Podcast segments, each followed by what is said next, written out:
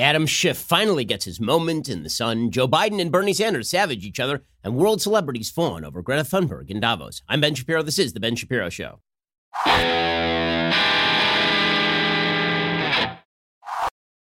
The Ben Shapiro Show is sponsored by ExpressVPN. Your data is your business. Protected at expressvpn.com slash Ben. All his life, Adam Schiff has just wanted to be the center of attention. That's all he's wanted. And he was always the geeky guy in school. I mean, I know, I feel it. And he always wanted to be the guy in the spotlight who would sit there at the talent shows and think to himself, but I'm so much smarter than those dolts up there playing guitar. And now finally, Adam Schiff has got his moment to shine. And that's really what a lot of this is about, isn't it? Adam Schiff, who never could stay away from a television camera, not for three years when he was claiming he had secret information that President Trump was in cahoots with the Russians. Well, now Adam Schiff is the House impeachment manager after shepherding through an impeachment process based on insufficient evidence, evidence so insufficient that now the Democrats are forced to try and pressure Republicans in the Senate to subpoena new documents and call new witnesses. Well, now Adam Schiff is out there, and for hours on end, he is talking hours and hours and hours. Now, unsurprisingly, unsurprisingly, the ratings suck. And the ratings for this impeachment, they're not good. And you can tell the American public are extremely bored with it because the ratings are not very good. Day one, over the course of the entire day, apparently, there were 11 million viewers. Over the course of an entire day for an actual live impeachment. And just to put that by way of contrast, like one nightly primetime show on the networks will get like 10 million, 11 million viewers. That's not even an unbelievable rating. It's a fairly good rating for one primetime show in like half an hour. Okay, to say that over the course of the entire day, in terms of impeachment, you got like 11 million viewers means that not very many people are watching. And as Joe Concha from The Hill is reporting, the primetime numbers from the night one impeachment coverage are really not very good. Total average viewers from 8 to 11. Total average viewers. Fox News 3.5 million, MSNBC 2.5 million, CNN 1.5 million. In other words, basically everybody who was already watching continued to watch and nobody else showed up. Because guess what? Those are very similar to the numbers that you get on kind of a normal night from these various networks. They're not up a significant percentage because the American people just don't care very much. And I don't blame them because nothing new is happening. This is all old news.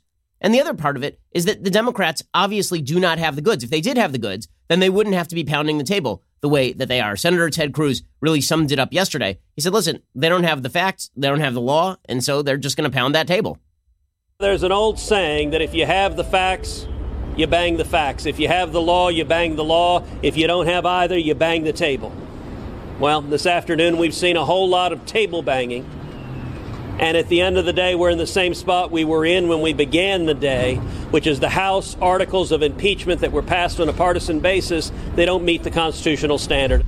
Of course, Senator Cruz is right, although I do think that he should not say the phrase table banging in conjunction with United States senators because you just never know what he's talking about.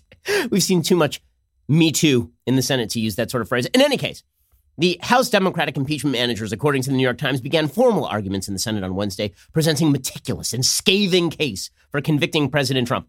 Don't you love that sort of honest, objective journalism from the New York Times? Meticulous and scathing, not insufficient, not fact driven, right? Meticulous and scathing both at the same time. Oh my gosh, this must be the greatest legal presentation since we saw the Scopes trial. I mean, that really must be unbelievable.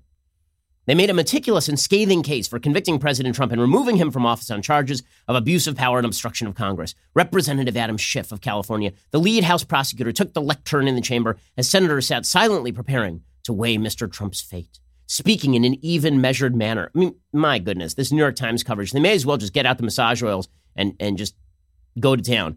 He accused the president of, of a corrupt scheme to pressure Ukraine to help to cheat in the 2020 presidential election, invoking the nation's founders and the fears that a self interested leader might subvert democracy for his own personal gain. Wait, wait, wait. Are you saying that a self interested leader like Adam Schiff might subvert democracy for his own political gain? Mr. Schiff argued that the president's conduct was precisely what the framers of the Constitution had in mind when they devised the remedy of impeachment, one he said was, quote, as powerful as the evil it was meant to combat. Wow. We're going to get to what exactly Adam Schiff had to say because Adam Schiff accidentally let the cat out of the bag last night. He basically said, We're not going to allow democracy to weigh in on this because we cannot allow democracy to weigh in on this, which is just spectacular. Also, he subtly broadened out the case for impeachment to include things that are blatantly unimpeachable. He, he actually suggested, for example, that it is an impeachable offense for the president to take any action that might benefit him in an upcoming election. That's called everything a president does. The question is whether it is illegitimate, not whether it benefits him in the upcoming election. When the president passes a tax cut that is likely to benefit him in the upcoming election, when President Barack Obama says to the Russians that he can provide them flexibility after the election that is likely to benefit him during the election, presidents spend their entire tenures doing things that benefit them for their reelection processes. But the, the notion that that is in and of itself impeachable is, of course, far too broad. Instead, you have to actually charge something illegitimate, like, say, bribery, which they didn't. We'll get to more of this in just one second. You'll see how insufficient Schiff's case is. The media still playing it up to the hill because Adam Schiff had his moment in the sun, and it was just like a like a butterfly spreading its wings, glorious and colorful. We'll get to all of that in just one second. First, let us talk about the reality. As the year progresses, you're tired of schlepping boxes to the post office. I know you are. I know that you don't want to take all that stuff and toss it in your car and then schlep it over to the post office and then wait in line at the post office. Post office is great, but do you really want to spend all that time and effort doing all of that? Wouldn't it be nice if you just take those boxes like out to your mailbox with all of the proper postage and then it would just get picked up from there? Good news for you. You can do this and it's cheaper than going to the post office when you use stamps.com. Stamps.com brings all the services of the U.S. Postal Service directly to your computer. Whether you're a small office sending invoices or an online seller shipping out products, even a warehouse sending thousands of packages a day, Stamps.com can handle it all with ease. Simply use your computer to print official U.S. postage 24 7 for any letter, any package, any class of mail, anywhere you want to send it. Once your mail is ready, you just hand it to your mail carrier or you drop it in a mailbox. It is indeed that simple. With stamps.com, you get 5 cents off every first class stamp, up to 40% off priority mail. So you're saving money and you're saving time. It doesn't get better than that. There's no reason other than this why 700,000 small businesses already use stamps.com. Why are you wasting your time and wasting your money? Instead, head on over to stamps.com right now with my promo code Shapiro you get a special offer that includes a four week trial plus free postage and digital scale, which is a great deal. No long term commitments, no contracts. Just go to stamps.com, click on the microphone at the top of the homepage, type in Shapiro. That is stamps.com, promo code Shapiro. Stamps.com. Never go to the post office again. So, the notion that Adam Schiff is pushing forward, which is that if you do something that benefits you politically, that that is in and of itself impeachable is, of course, far too broad. Josh Blackman is a constitutional law professor at South Texas College of Law in Houston. He has a piece in the New York Times. I'm shocked they printed it. It's actually quite good today. It's called Trump Acts Like a Politician. That's not an impeachable offense. He says the way things look, President Trump will almost certainly not be removed from office. The precedents set by the articles of impeachment, however, will endure far longer. And regrettably, the House of Representatives has transformed presidential impeachment from a constitutional parachute, an emergency measure to save the Republican freefall, into a parliamentary vote of no confidence. If the House the House seeks to expel Mr. Trump because he acted for his personal political benefit rather than a legitimate policy purpose. Mr. Trump's lawyers responded, elected officials almost always consider the effect that their conduct might have on the next election. The president's lawyers are right. That behavior does not amount to an abuse of power. Politicians pursue public policy as they see it, coupled with a concern about their own political future. Otherwise, legal conduct even when plainly politically motivated, but without moving beyond a threshold of personal political gain, does not amount to an impeachable abuse of power. The House's short sighted standard will fail to knock out Trump, but if taken seriously, threatens to put virtually every other elected official in peril. The voters and not Congress should decide whether to reward or punish this self serving feature of our political order. Josh Blackman writes The first article of impeachment turns on President Trump's request that President Vladimir Zelensky of Ukraine announce an investigation of Hunter Biden's role with the energy company Burisma. Mr. Trump wanted to learn about potential financial corruption concerning Hunter, realizing that such an investigation would perhaps yield greater scrutiny of Joe Biden. The House argues this request to potentially harm Trump's political rival was a quote unquote abuse of power. Mr. Trump's lawyers respond that the call was perfectly normal. Yes, that phrase actually appears in the brief. Regrettably, parts of the brief are written in a far too political tone, but the president's lawyers have raised an important threshold issue. In a representative democracy, they write, elected officials almost always consider the effect their conduct might have on the next election. Trump did not stand to receive any money or property from the Ukrainian president. The House didn't even bother to charge bribery. As a policy matter, I disagree with Trump's decision to ask for an investigation of the Bidens. Even if warranted, it should have been avoided at all reasonable costs. The Republic would have been fine if we never learned more about Burisma, but receiving a personal political benefit does not transform an otherwise legal action into an impeachable conduct. And this, of course, is exactly right. This is why I've said all along if this was all about 2020, then that's impeachable. If this was about 2016, that is not impeachable. Because the fact is, that the the 2016 interest is just the mirror of the Democrats' 2016 interest in Russia. Now, Trump's interest may be poorly based. I think that in parts it is, right? All of his CrowdStrike nonsense is a good example of the president believing conspiracy theories that back his pre existing point of view. And the president is particularly likely to, call, to fall into confirmation bias. But that does not make it impeachable. If he in his own mind was like, well, we need to find out what happened in 2016 because the American public has an interest in finding out what happened in 2016. And that involves looking into Ukrainian corruption and bias toward the Obama administration and precedent of the Obama administration using leverage against the Ukrainians.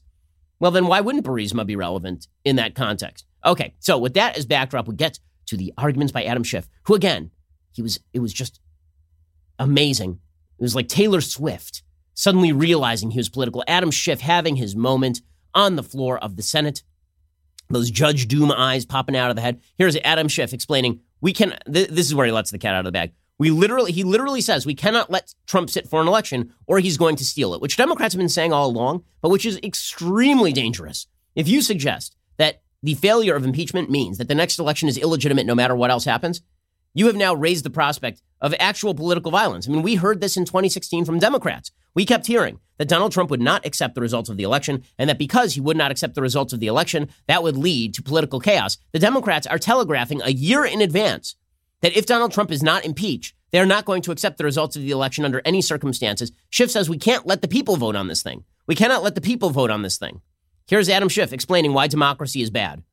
The president's misconduct cannot be decided at the ballot box, for we cannot be assured that the vote will be fairly won. Okay, so let's be real about this. What he is saying right now is that the people of the United States should not be able to vote on whether the president is too corrupt to remain in office. Instead, if the election goes forward, Trump will cheat. And the cheating will mean that no matter what happens, the election is illegitimate. But not only should the American people not sound off, also, Adam Schiff says this matter cannot be decided in courts. So we also can't have courts adjudicating subpoenas. We can't have courts adjudicating executive privilege. Instead, we just have to rush forward with this thing. Given the seriousness of the conduct at issue and its persistence, this matter cannot and must not be decided by the courts, which, apart from the presence of the Chief Justice here today, are given no role in impeachments in either the House or the Senate. Being drawn into litigation taking many months or years to complete would provide the President with an opportunity to continue his misconduct. He would remain secure in the knowledge that he may tie up the Congress in the courts indefinitely. Okay, so he says we can't even wait for the courts. So just to get this straight, Adam Schiff is now saying we can't wait for the people to weigh in because Trump will cheat, and we cannot wait for the courts to sound off because then Trump will cheat. So this means that there's only one branch of government left, right? The executive can't sound off on itself. So that means there's only one branch of government, and that branch of government is the legislature, and that legislature cannot be ruled by the people who elected the legislature. Instead, it has to be Adam Schiff and his cronies deciding who gets to sit and who gets to go based on this premonition that Trump is going to cheat in the next election. I mean, it's hard to think of a, a greater example of we need to burn the village in order to save it. So, in order to save democracy, we have to say that democracy literally will not be able to function if Donald Trump remains as president of the United States up to the election, which is a hell of a way to talk about the most durable democracy in the history of mankind. I mean, that's, that really is a hell of a way to talk about it. It's pretty astonishing. But of course, the entire political agenda here is to suggest that it's the United States Senate that is abdicating its duty if they do not impeach President Trump. Now, Adam Schiff was not above mischaracterizing things. It was amazing to watch the media yesterday fact checking everything that the Trump lawyers said, which is fine, and fact checking nothing that Adam Schiff said. So Adam Schiff was saying things that were blatantly untrue. To take an example, Adam Schiff in the middle of this of this impeachment hearing. Adam Schiff gets up and he just mischaracterizes the Mick Mulvaney press conference. So Mick Mulvaney is the head of the Office of Management and Budget. He's also the president's chief of staff. And you remember that he did this press conference at which he said that quid pro quos happen all the time, that Americans are constantly attempting to pressure other countries to do things, and that's perfectly fine. That's nothing we should worry about. Okay, what he did not say is that it would be perfectly fine for the United States to attempt bribery on behalf of the president of the United States, right? He never said that. But Adam Schiff, who cannot help but embellish, because here's the thing he has to embellish beyond the evidence because the evidence is not sufficient to sustain a conviction in the Senate. So he simply has to embellish beyond what exactly people are saying. So here he is completely mischaracterizing the Mick Mulvaney presser. Mulvaney didn't just admit that the president withheld the crucial aid appropriated by Congress to apply pressure on Ukraine to do the president's political dirty work. He also said that we should just get over it. Should the Congress just get over it? Should the American people just come to expect that our presidents will corruptly abuse their office to seek the help of a foreign power to cheat in our elections? Should we just get over it? Is that what we've come to? I hope and pray that the answer is no. Okay, so that is not what Mick Mulvaney said. Mick Mulvaney did not say the president did a corrupt thing, get over it. that is not what Mick Mulvaney said. Adam Schiff just gets up there and he makes up conversations in his own head, conversations that sustain his picture of what exactly went on. This is, by the way, what was going on when he gave that sort of fake transcript of the Zelensky phone call. And it was not that he was getting up there and he was doing a parodic reading of the phone call. He was just filling in the gaps in the phone call with what he hopes Trump was actually doing. He has this picture. He's going to mischaracterize the picture, and he mischaracterizes all the time.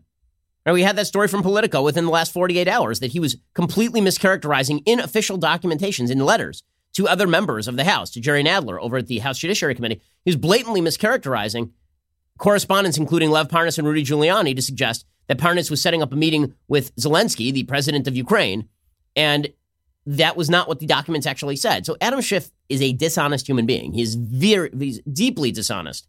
We'll see the extent of that dishonesty from the Democrats as we continue in just a moment. First, let's talk about let's talk about getting the best employees. So let's say that you have this fantastic producer. He's great with audio. I mean, really just a professional. Let's call him Mike, for example. And let's say that Mike, whenever we do a ZipRecruiter ad, is the first guy in the room to recommend that somebody else be mentioned in the ZipRecruiter ad. Let's say that this guy has a list an arm long just of people that he's looking to clock in the ZipRecruiter ad. And then let's say that Mike, being the perfect employee, let's say that one day he just comes in, waltzes on in, and says, You know what you should talk about on the show? Is you should talk about this topic. And I say to Mike, Well, you know, Mike, I literally talked about that 10 minutes ago. Were you asleep in the control room? Like, what was happening? He said, No, no, no, I'm just focusing on audio. But he was actually asleep. And we all know that he was actually asleep, or playing Dungeons and Dragons, or looking up the bass line on the latest Metallica album. Right? We, we, we don't know. Let's just say that that's producer. And, and finally, you say, you know what? We need somebody who's not producer Mike. Then you would look to ziprecruiter.com. ZipRecruiter sends your job to over 100 of the web's leading job boards, but they don't stop there. With their powerful matching technology, ZipRecruiter scans thousands of resumes to find people with the right experience and invite them to apply to your job. ZipRecruiter is incredibly effective. There's a reason that four out of five employers who post on ZipRecruiter get a quality candidate through the site within the very first day. It is important to get hiring right so that you don't have sound producers who spend most of their days just compiling enemies lists like Stalin. Right now, my listeners can try ZipRecruiter for free at this exclusive web address, ziprecruiter.com slash dailywire. That is ziprecruiter.com slash D-A-I-L-Y-W-I-R-E, ziprecruiter.com slash dailywire. ZipRecruiter is indeed the smartest way to hire. And they also give me leverage over my own employees, which is pretty fantastic. ZipRecruiter.com slash dailywire. Okay, back to, back to Schumer. Okay, so back to Adam Schiff. So Schiff gives it this, this long, meandering explanation of everything that Trump did. And he fills in all the gaps with everything that he wishes that he could prove that Trump did without actually proving that Trump did any of those things.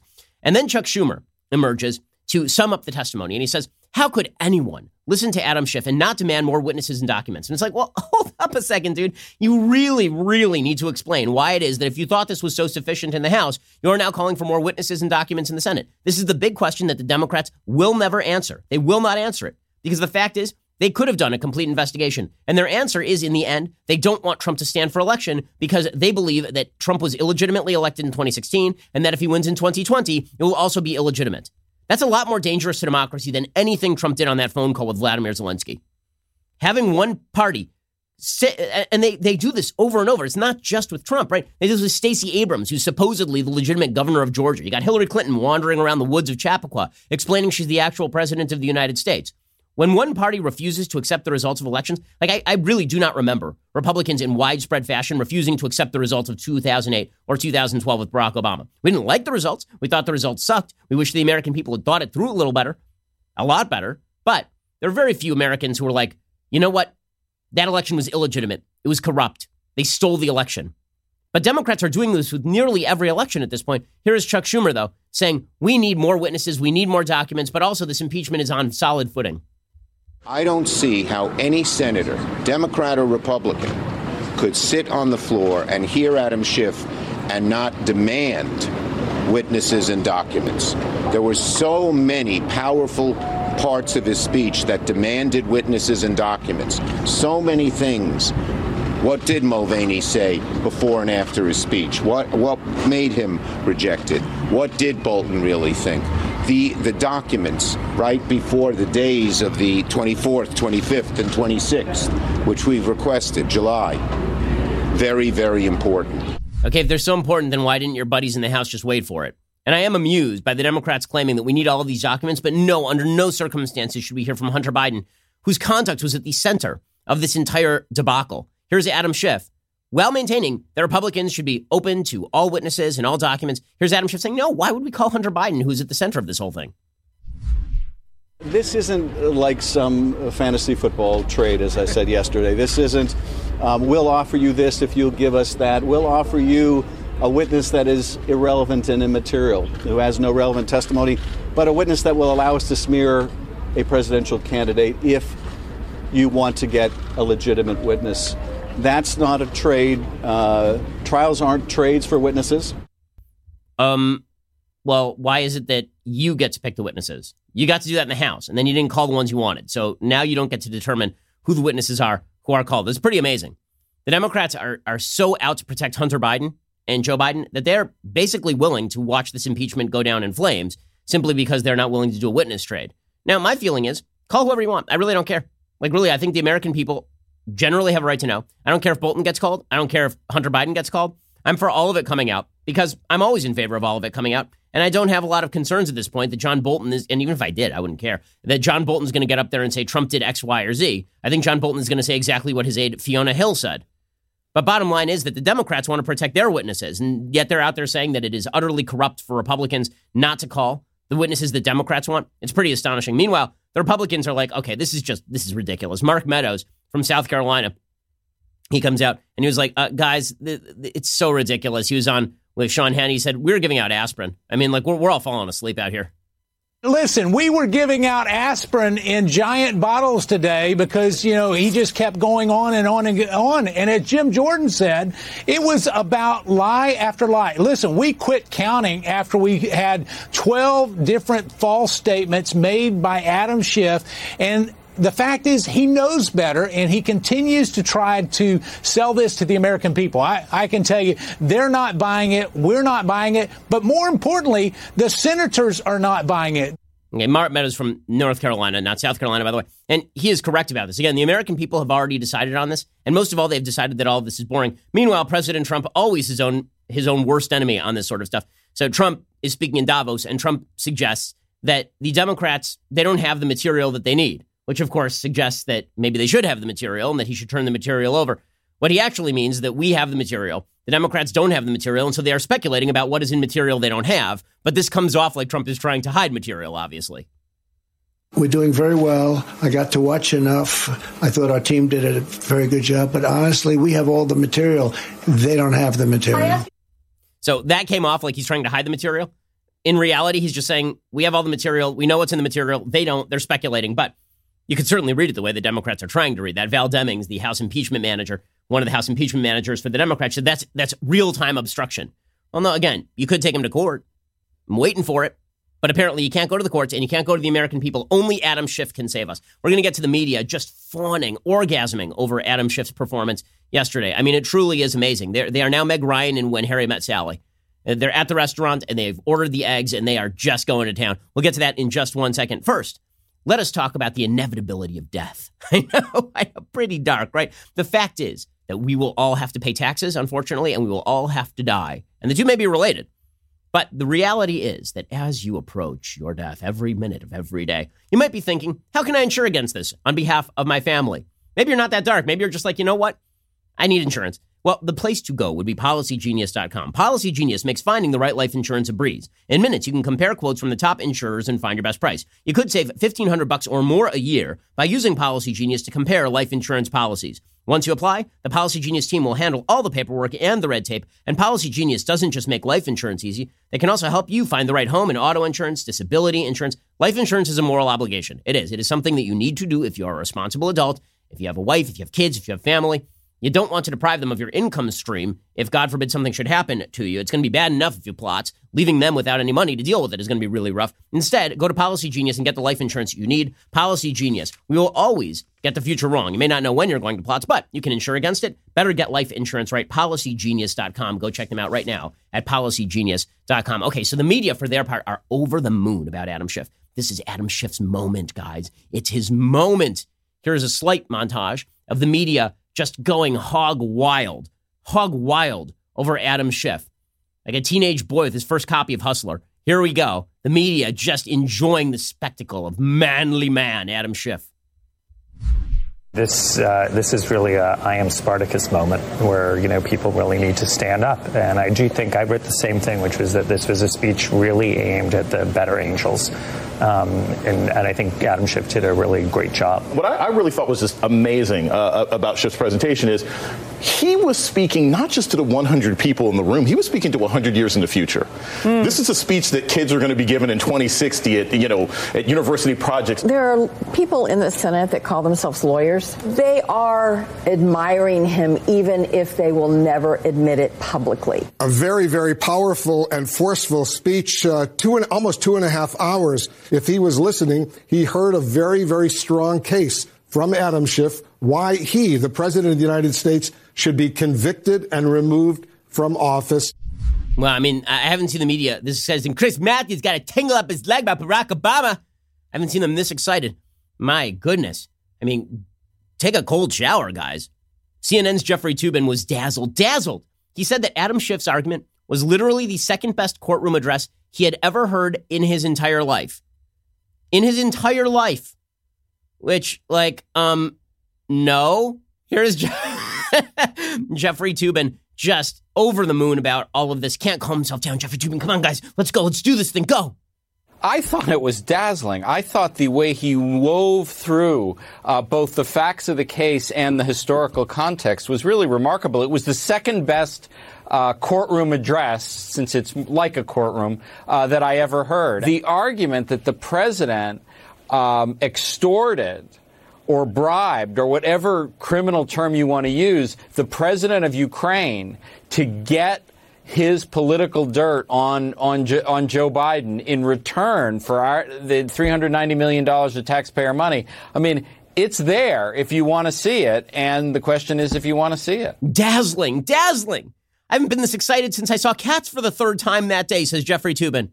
I haven't been this excited since Dame Judi Dench put on fur and walked around with James Corden. Oh my God. Ah, oh, oh, Okay, so just a couple of things about that. So Jeffrey Toobin, you hear right there, he says he made an absolutely brilliant case that there was extortion and bribery going on. Well, here's the thing. Extortion and bribery, as Jeffrey Toobin well knows, are statutory crimes. You know what's not in any of the impeachment charges? Extortion or bribery. Weird. Weird. If you can make that strong a case, the most brilliant legal case he's ever heard, as you heard Jeffrey Toobin say, the second most ever, ever. The first most was the time that Jeffrey Toobin was in third grade and he argued in mock trial.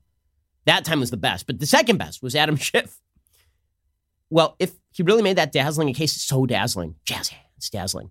If it was so dazzling, then um, why didn't the Democrats include the charges that he talked about? Okay, meanwhile, the other members of the media also going crazy over this, and I mean literally crazy. Joe Lockhart, who is a who's an analyst for CNN, tweeted this out. Overheard convo between two Republican senators who only watch Fox News. Is this stuff real? I haven't heard about any of this before. I thought it was all about a server. If half the stuff Schiff is saying is true, we're up Bleeps Creek hope the White House has exculpatory evidence. Right. So that was at 11:13 a.m. yesterday, and he tweets that out. And then about 10 minutes later, he tweets out, "Okay, maybe I made up the conversation, but you know that's exactly what they're thinking." Really? So you're just making up conversations now in your own mind about what Republicans are thinking watching this thing? Truly? Really solid stuff. Meanwhile, over at MSNBC, they were enraged that people are not paying closer attention to the impeachment. Why is it? Why aren't people watching? Why? Rachel Maddow getting very angry.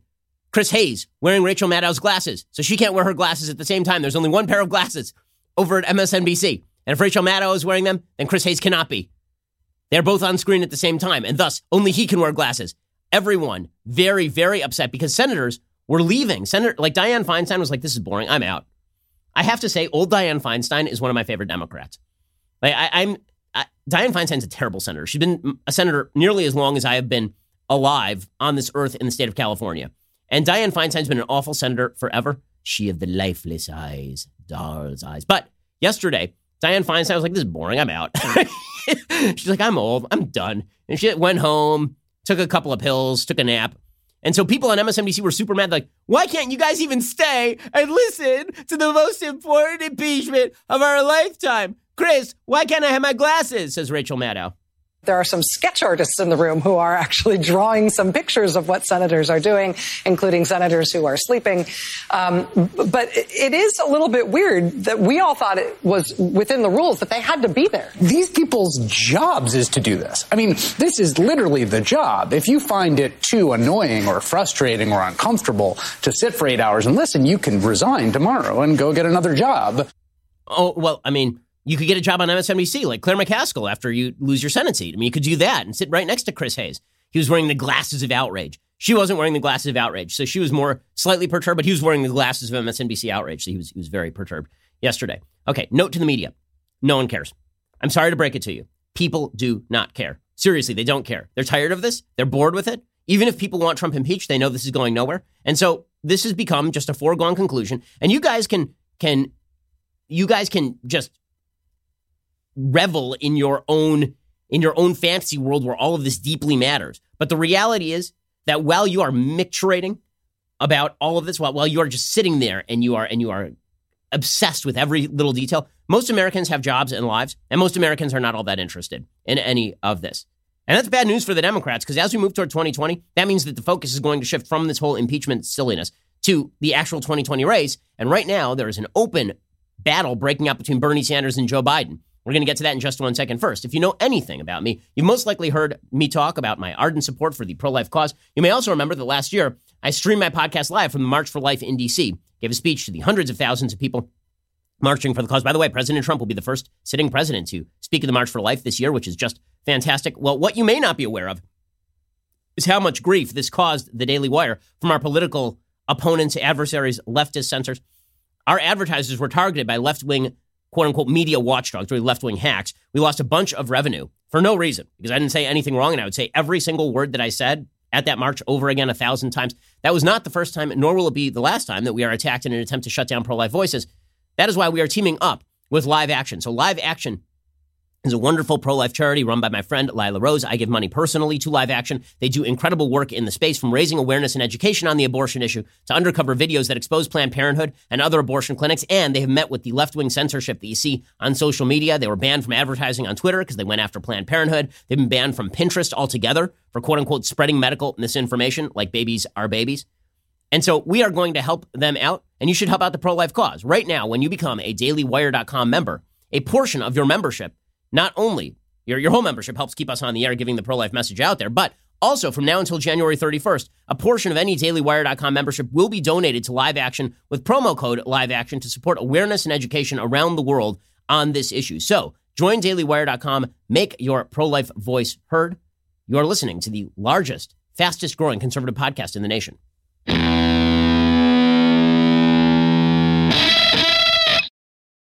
So as we draw nearer to the 2020 election, it becomes obvious that this whole impeachment thing is going absolutely nowhere to the great disappointment of many people, both right and left. There's actually a group out there today that had pushed out an ad suggesting that President Pence is going to be a thing, that Mike Pence is actually going to be president of the United States. That, of course, is not true. President Trump will be in office when the election takes place. Meanwhile, I'm amazed. it, it is amazing that the, the sort of hypocrisy of the media when it comes to who should testify and who should not. Joe Biden was asked yesterday whether he would testify, whether he would sit as a witness if he was called before the Senate, and he has said before that he will not, which apparently, according to the according to the Democrats, amounts to obstruction of Congress, right? Because Donald Trump has said that he's asserting executive privilege over people and that they cannot testify, and then he was charged with obstruction of Congress and impeached for it in the House. Joe Biden is openly saying he will not cooperate if subpoenaed. That's pretty much the same thing. Here's Joe Biden repeating that.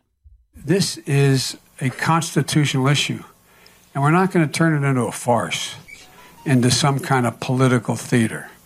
They are trying to turn it into political theater, but I want no part of being any part of that.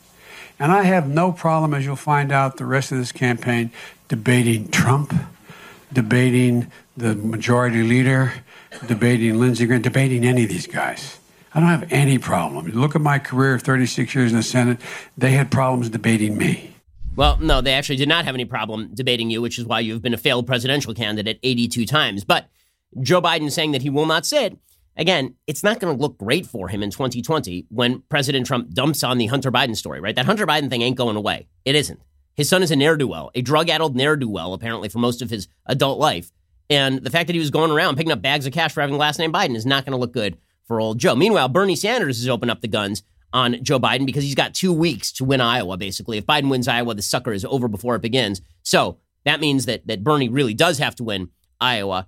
His people are now releasing ads targeting Joe Biden for suggesting that he would restructure Social Security. One of the things that is hilarious about the Democratic Party is that their ads basically rip on people for saying practical things. The reality is that Social Security is unsustainable. It is unsustainable. It is a giant pyramid scheme by which a bunch of young people are paying into a fund they will never see. And yet, everybody who is older in the country is being told that we are going to adjust the benefits that you receive by cost of living. So it's not dependent on what you contributed. It's a defined benefits plan. It is not a defined contribution plan, which means that my grandmother paid in like 50 bucks a month 40 years ago, and she's receiving a couple thousand dollars a month from Social Security. Good for her. The problem is that everybody else is paying for it. That's going to have to be restructured. Everybody knows it's going to have to be restructured. Everybody knows that we're going to have to either raise the retirement age or we're going to have to lower the benefits. That's not for people who are current retirees. That's for future retirees. Everybody knows that. Joe Biden once said it, and now Bernie Sanders is going after him because in Bernie Sanders' world, anytime you say you're going to lower benefits, this means that you are evil because money grows on trees, and Bernie Sanders can simply pull it directly out of his rather elderly posterior. Here is Bernie Sanders going after Joe Biden. When I argued that we should freeze federal spending, I meant Social Security as well.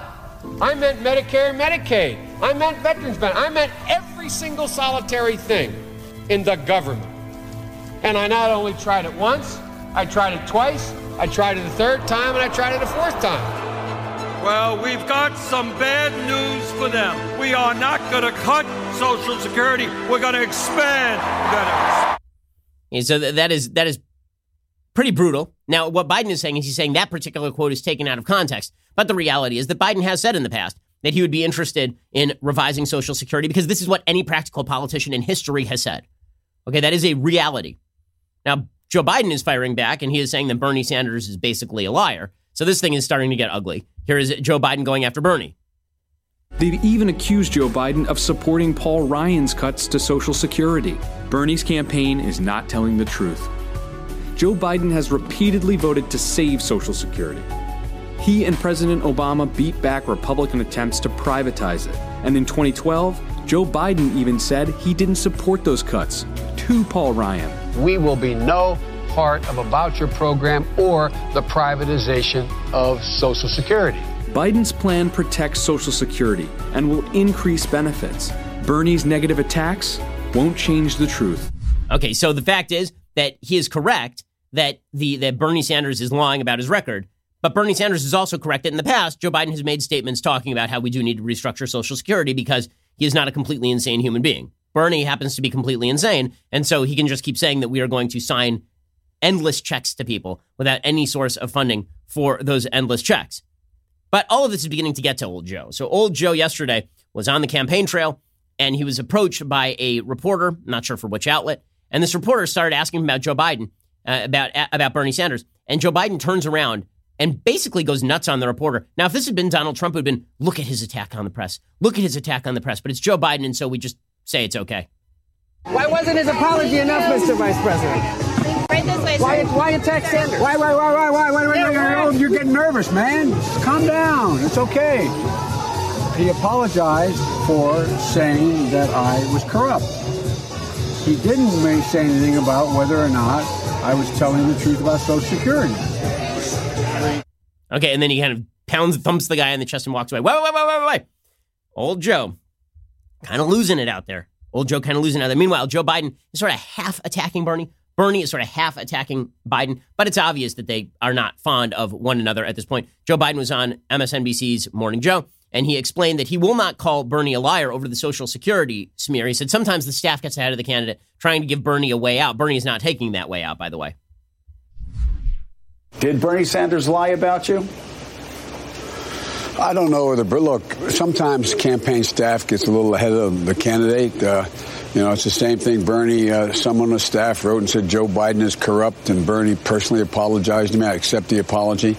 Uh, but the facts are that uh, I have a 100% rating from the groups that rate Social Security, those who support Social Security.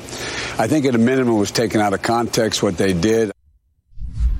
That and and that of course is is his way of attempting to lower the tension because he feels like he's winning in Iowa. Meanwhile, Bernie is ra- is ramping it up. The New York Times is reporting that Sanders has opened up the guns. Mr. Sanders' newly combative posture has been met with some relief inside his campaign.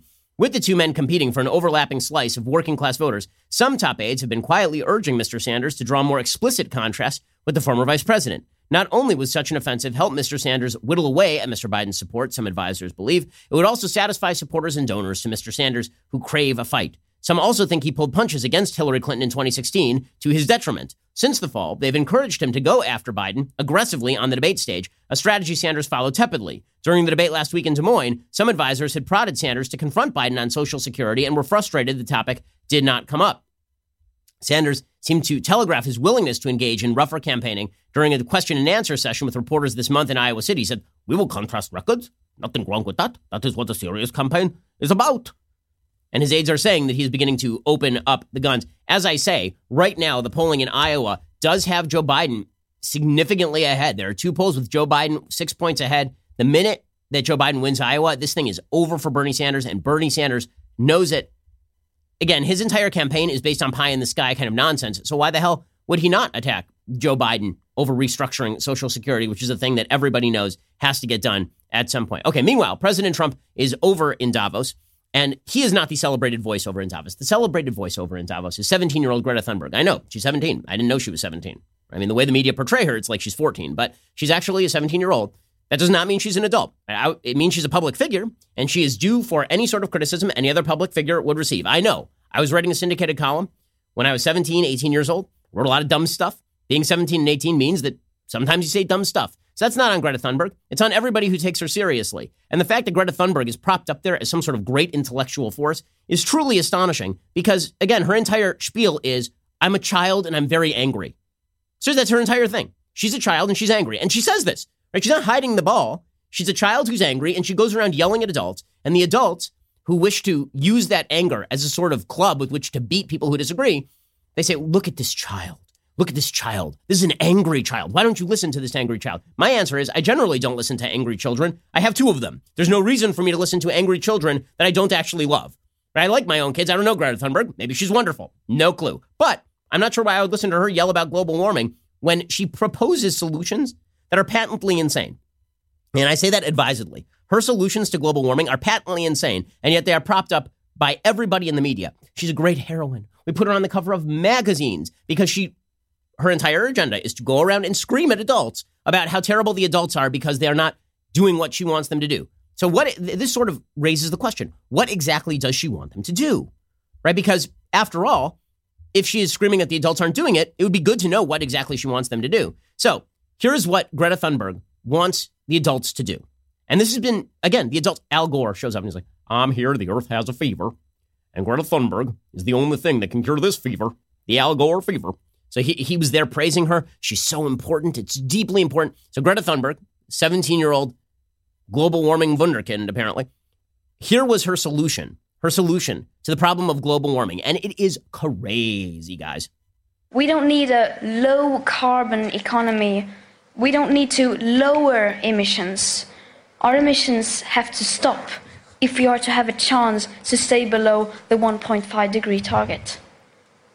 And until we have the technologies that at scale can put our emissions to minus, then we must forget about net zero. We need real zero. Not net zero. So, net zero means that we sort of don't produce any additional emissions beyond the rates at which we are currently producing. Real zero? So, real zero means that you actually shut down the entire economy of the world. Of the world. And unless you think that I'm exaggerating, what exactly she is calling for? Here's Greta Thunberg, what she actually said at Davos, and she was praised by the media for this. The real reason she's getting praised, of course, is because she yells at the adults. And what the left loves to do is prop up children who yell at adults. And that way, if you attack what the children are saying, if you say, listen, seems like a nice enough young woman, like I'm, I'm not arguing with her passion, that's fine. She has an agenda, that's fine too. I'm arguing with her agenda. That way, the left can say, you're attacking a child, don't you see? You're attacking it. They, they do the same thing with regard to gun control. They love trotting out children so that they can say, you are attacking this poor victimized child. And it's like, well, no, I think that the argument's bad. I'm not attacking the kid.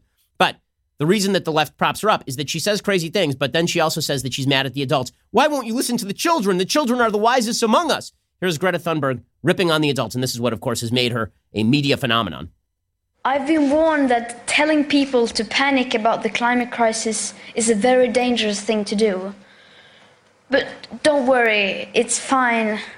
Trust me, I've done this before, and I can assure you it doesn't lead to anything. And, and for the record, when we children tell you to panic, we're not telling you to go on like before. We're not telling you to rely on technologies that don't even exist today at scale and that science says perhaps never will. We're, we're telling you to panic. We're telling you to panic. I'm telling you to panic. I said I wanted you to panic. She said this one year ago. I came to Davos and told you our house is on fire. I said I wanted you to panic. Now, normally, when anybody tells you to panic, that's a bad idea. When a child tells you to panic, you're like, no, you're a child. I'm not going to panic over the possible increase in global temperature of at maximum 4 degrees Celsius, according to the IPCC, over the course of the next century. In fact, what we should be attempting is mitigation, right? What we should be attempting is adaptation.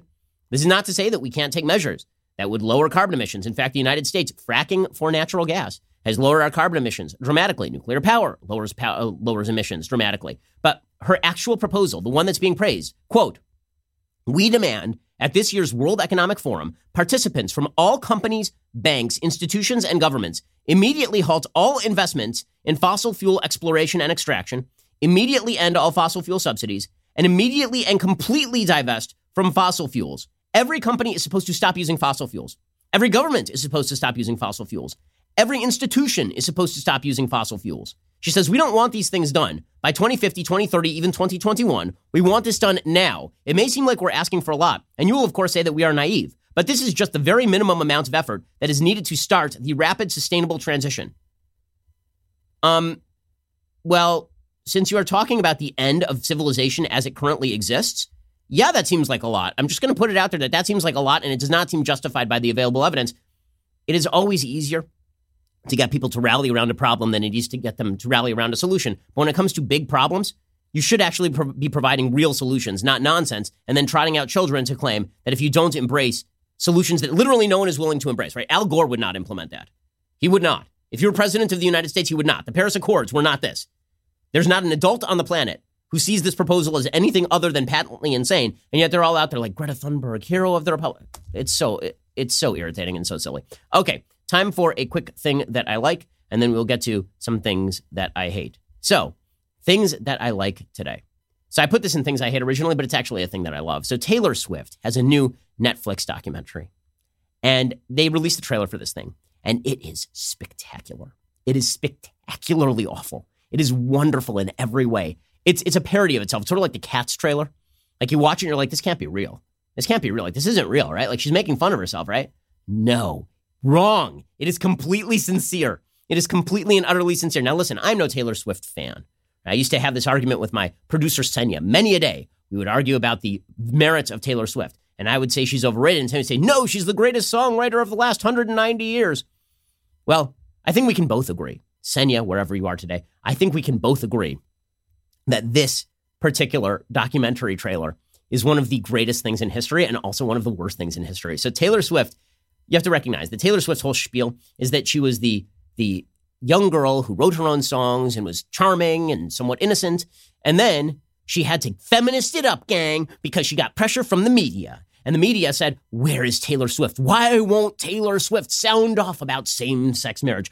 Taylor Swift's silence is deafening on transgender bathrooms. Why won't Taylor Swift comment on whether Fallon Fox should be able to fight women? Where is Taylor Swift when you need her discussing climate change? And Taylor Swift, after a few years of this and saying nothing, she decided, you know what? They're right. I got to get woke or go broke, baby. So now they have cut this, this Netflix documentary trailer. And it is so good that I'm going to play it for you. I'm going to stop and start it because I, I must comment on it. Every element of this is glorious. From the background music to the cues to the language that she uses, it is all so manipulative it is all so mechanistic.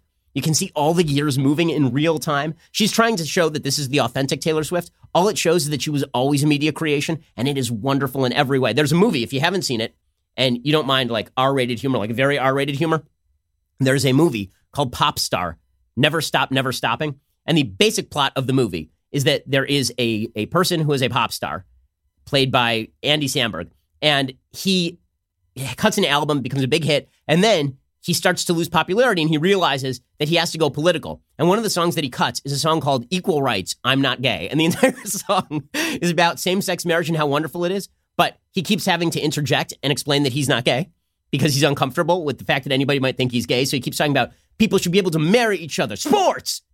Right? It's, it's fantastic. And the entire movie is basically that. Okay, this trailer is the trailer for Pop Star Never Stop, Never Stopping 2, Taylor Swift edition. Let's play this thing, gang. It's fantastic. Just gonna go have fun. No one out there that I know of in the audience actively hates me. Not get dead face. Ready to do this? Ready, totally ready. She's a victim, guys. She's such a victim. Throughout my whole career, label executives would just say, a nice girl doesn't force their opinions on people. A nice girl smiles and waves and says thank you. I became the person everyone wanted me to be. Pause it, please. It's spectacular. It's so spectacular. The sad background piano music. Dun, dun, dun, dun, dun. And oh my God, it's so sad. It was the label executives, guys. It wasn't her. It wasn't that she was working in order to have a big career by not offending people. Label executives said crazy things like, don't be mean to people and say thank you and please and eat with a fork and knife and keep your elbows off the table. And don't jump into politics because you're just a musician. But they were holding me back. You know, they were enshrouding me. If you actually could see this, this is why you should subscribe so you can see this nonsense. They actually have in the footage her putting on like a black cloak because it's just showing how they were enshrouding her, enshrouding her in the cloak of patriarchy. But don't worry, guys, the music will rise. And as the music rises, you will see that Taylor Swift is, in fact, a woke political feminist. Let the music rise. Taylor, free yourself, Taylor. Go, Taylor, go. I, I think that Taylor Swift, she is annoying. All of her model friends. Too good. Going through guys like a train. She's too skinny. Nobody physically saw me for a year. And that was what I thought they wanted. I had to deconstruct an entire belief system. Toss it out and reject it. American glory faded before me. It woke me up from constantly feeling like I was fighting for people's respect. I saw the scoreboard and ran for my life. It was happiness without anyone else's input.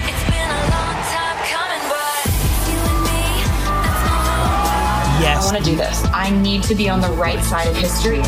She needs to be on the right side of history, guys. Silence on politics over the Using her voice in a whole new way. Yes. Never find another like me. It feels awesome. The music rose, guys. Did you hear it rise? My favorite part. Okay, so there's so many good things about this trailer. So many good things. Stop it for a second, please. So many great things about this trailer. So I love the part where they're like, I disappeared for a year. There's footage of her. No one saw her for a year except the camera, except the camera that was following her for a year, apparently. And then I, I, it's like every element of this is so wonderful. Every element of it is so glorious. And then she she realized that she was li- she wasn't living for herself, guys. The hundreds of millions of dollars that she was worth, and the throngs of admiring young women. It was not for her. She was only, she wasn't living for herself. She was living for the label executives, guys. And then she realized it was time to use her voice in a new way to say the most hackneyed, trite, politically leftist garbage you could possibly think of to cut a song about gay marriage 10 years after it was legalized. I mean, that was what was necessary. And that is when the music started to rise and she became a feminist hero. And oh my God. And then the, the little cutaway where she's to show that she's authentic, that these songs are not produced by other people. The little cutaway of her with like her friend on the couch, like me, he, he, like, oh my God, guys, we just came up with, we just came up with Sergeant Pepper, guys. It's unbelievable. This is, uh, oh, the genius, the workings of the mind. Ah! Okay, the re- just, we have to finish the trailer because we have to, because it is obligated by law for us to finish this trailer. Because if we do not, then we will have misserved our own constituents. But play the end of this trailer. It's so good. It's so good. I feel really good about not feeling muzzled anymore. She's not And it was muzzled, guys. Doing. Beyond everything I think I know. than this moment. What do you you doing? I'm turning on my party shoes for vocals. Good. We've never really gotten a good take without them, have we? No. Wow. She's it's beyond everything I thought I knew. Well, see, that's what's weird about that is what I thought I knew is that she was a complete media creation and creation by her managers. And now what I think I know is that she's a complete media creation and a creation by her managers, except now they told her that she better get woke. And so she got woke, and now they produced an entire SOP piece documentary about her to explain that she was always woke, it's just she was muzzled. Because nothing says muzzled quite like being a hundred million dollar singer who can say anything she wants at any time and say like literally anything that that's muzzling, guys. It was just, I mean, it was like the Soviet Union in her life. And then she broke free. She broke free of the shackles and she became a fierce, independent, fierce, fierce, with an S at the end, fierce, independent woman. Okay, this is what, this is why Donald Trump is president. I'm sorry to tell you this. This is why Donald Trump is president. Because everyone who watches this thing, who has a semi functional prefrontal cortex, understands how produced and stupid this is. And the fact that these are our cultural betters lecturing us all. And that, and that we're supposed to take this seriously. And now when Taylor Swift says, I think Donald Trump is a sexist, we're supposed to be like, oh my God, you know what? She was muzzled before, but now she speaks only truth, Taylor Swift. She speaks only truth. She's a feminist hero. I love it so much. I want to take that. I want to frame the entire trailer. I want that entire trailer on my wall so I can just hit that button and revel in the sophistry and the production value and the over the top self congratulation of the celebrity class. Where is Ricky Gervais when you need him? That is spectacular stuff. And anybody who buys into the myth of Taylor Swift at this point, my goodness, guys, that is one of the most produced human beings on planet Earth, and it just shows. And the attempts at authenticity are so rich and rewarding and wonderful. Alrighty, I've run out of time for things I hate because I just loved that trailer too much. I'm sorry, I loved it too much. But I wish to remind you there, actually, there's actually a pretty cool thing out there that I should recommend. We sent our own Michael Knowles away from the office. So that in and of itself is excellent. We sent him to DC, and he is doing a brand new podcast co hosted by Senator Ted Cruz titled Verdict. It is actually like a review of the trial. They're, they're doing the impeachment trial. They're doing it like in real time. As the thing ends, they're putting together this podcast. So you get like this real time update on what's going on from Senator Cruz, who, of course, is watching this thing firsthand and is involved in everything. Michael Knowles being useful for once. Go check out Verdict on Apple Podcasts, Spotify, anywhere else you get your podcast. It's pretty cool, and it is worth it is indeed worth the listen. Alrighty, we'll be back here later today with two additional hours of content. Otherwise, we'll see you here tomorrow for much, much more. I'm Ben Shapiro. This is The Ben Shapiro Show. If you enjoyed this episode, don't forget to subscribe. And if you want to help spread the word, please give us a five star review and tell your friends to subscribe too. We're available on Apple Podcasts, Spotify, and wherever you listen to podcasts. Also, be sure to check out the other Daily Wire podcasts, including The Andrew Klavan Show, The Michael Knowles Show, and The Matt Walsh Show. Thanks for listening. The Ben Shapiro Show is produced by Colton Haas, directed by Mike Joyner, executive producer Jeremy Boring, senior producer Jonathan Hay, supervising producer Mathis Glover and Robert Sterling, assistant director Pavel Lydowski, technical producer Austin Stevens, playback and media operated by Nick Sheehan, associate producer Katie Swinnerton, edited by Adam Sajewicz. Audio is mixed by Mike Coromina. Hair and makeup is by Nika Geneva. The Ben Shapiro Show is a Daily Wire production. Copyright Daily Wire 2020. On the Matt Walsh Show, we're not just discussing politics. We're talking culture, faith, family, all of the things that are really important to you. So come join the conversation.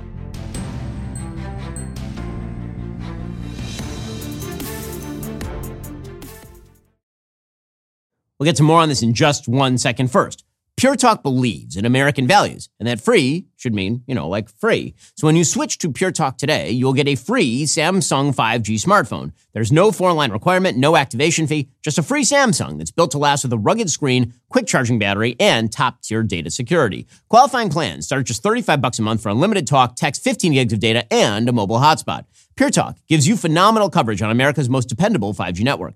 It's the same coverage you know and love, but for half the price of the other guys. The average family saves almost $1,000 a year. So, I challenge you to choose a company that actually doesn't hate your guts and shares your values. Let PureTalk's expert U.S. customer service team help you make the switch today. Go to puretalk.com slash Shapiro to claim your eligibility for your free brand new Samsung 5G smartphone and start saving on wireless today. Again, go to puretalk.com slash Shapiro to switch to my cell phone company. I've been using them for years. They're fantastic. You'll love them as well. Go to puretalk.com slash Shapiro and claim your eligibility on that free brand new Samsung 5G smartphone. Start saving.